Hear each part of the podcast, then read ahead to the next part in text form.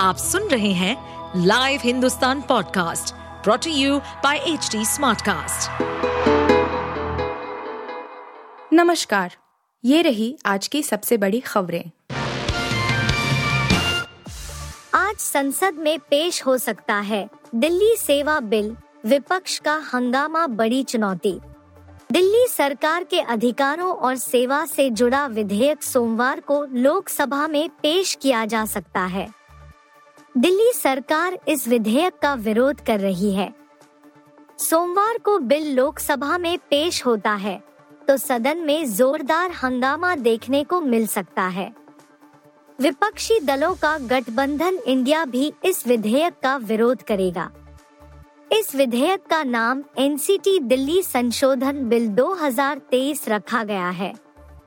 केंद्र सरकार कुछ समय पहले इससे जुड़ा अध्यादेश लाई थी।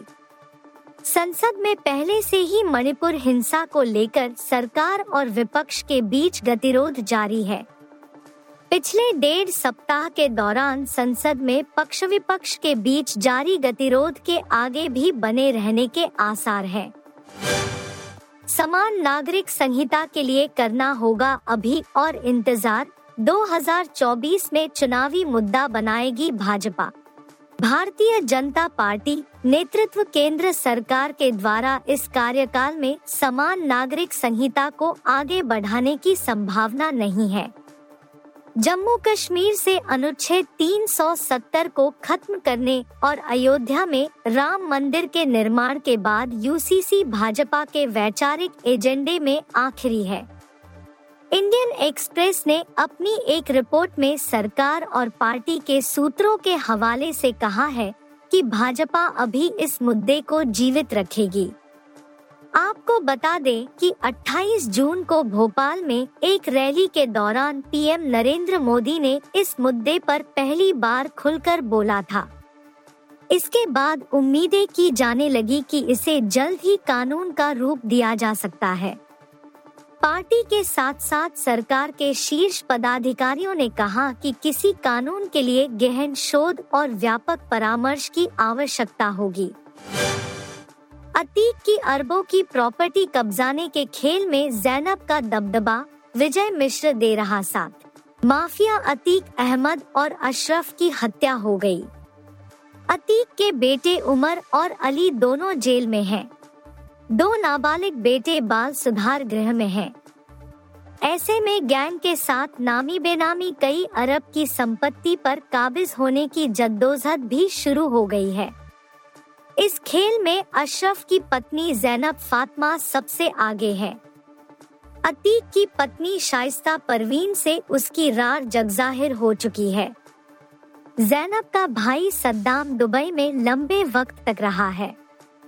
ऐसे में अब अरबों की संपत्ति कब्जाने में जैनब, सद्दाम और विजय मिश्र की सक्रियता सामने आने लगी है। यही वजह है कि पुलिस की सख्ती के बाद भी विजय मिश्र इस परिवार को लगातार संरक्षण देते रहे। शाइस्ता के मुकाबले जैनब का दबदबा भी ज्यादा है। अब वह दिल्ली, लखनऊ तक भागदौड़ में भी जुटी है। भाजपा को घेरने के लिए AIUDF से दूरी बना रही कांग्रेस, शर्मा की भी तैयारी। वर्ष 2024 में होने वाले लोकसभा चुनाव में अभी 8 माह बाकी है, पर असम में राजनीतिक माहौल गरमाने लगा है। मुख्यमंत्री हेमंत बिस्वा शर्मा जहां आगामी लोकसभा चुनाव में कम से कम 12 सीट जीतने का दम भर रहे हैं, वहीं कांग्रेस क्षेत्रीय पार्टियों के साथ मिलकर भाजपा को घेरने की तैयारी कर रही है। विपक्षी गठबंधन Indian National Inclusive Alliance India से पहले असम में कांग्रेस प्रदेश स्तर पर विपक्षी दलों को एकजुट करने का प्रयास कर रही है। इंडिया की तरह कांग्रेस 11 क्षेत्रीय दलों के साथ मिलकर एक सीट पर एक उम्मीदवार उतारने की तैयारी में है ताकि भाजपा को शिकस्त दी जा सके। फिल्म रॉकी और रानी की रिकॉर्ड तोड़ कमाई, 100 करोड़ से बस थोड़ा पीछे। रणवीर सिंह और आलिया भट्ट की फिल्म रॉकी और रानी की प्रेम कहानी ने पिछले 3 दिनों में जबरदस्त कमाई की है और कई बड़ी फिल्मों का रिकॉर्ड तोड़ दिया है। फिल्म का first weekend net box office 46 crore रुपए रहा है, लेकिन भारतीय बॉक्स ऑफिस का ग्रॉस कलेक्शन 53 करोड़ रुपए रहा।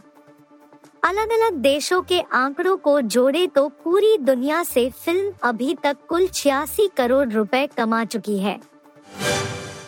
आप सुन रहे थे हिंदुस्तान का डेली न्यूज रैप, जो एचटी स्मार्टकास्ट की एक बीटा संस्करण का हिस्सा है। आप हमें फेसबुक, ट्विटर और इंस्टाग्राम पे @HT Smartcast या podcasts@hindustantimes.com पर ईमेल के द्वारा सुझाव दे सकते हैं।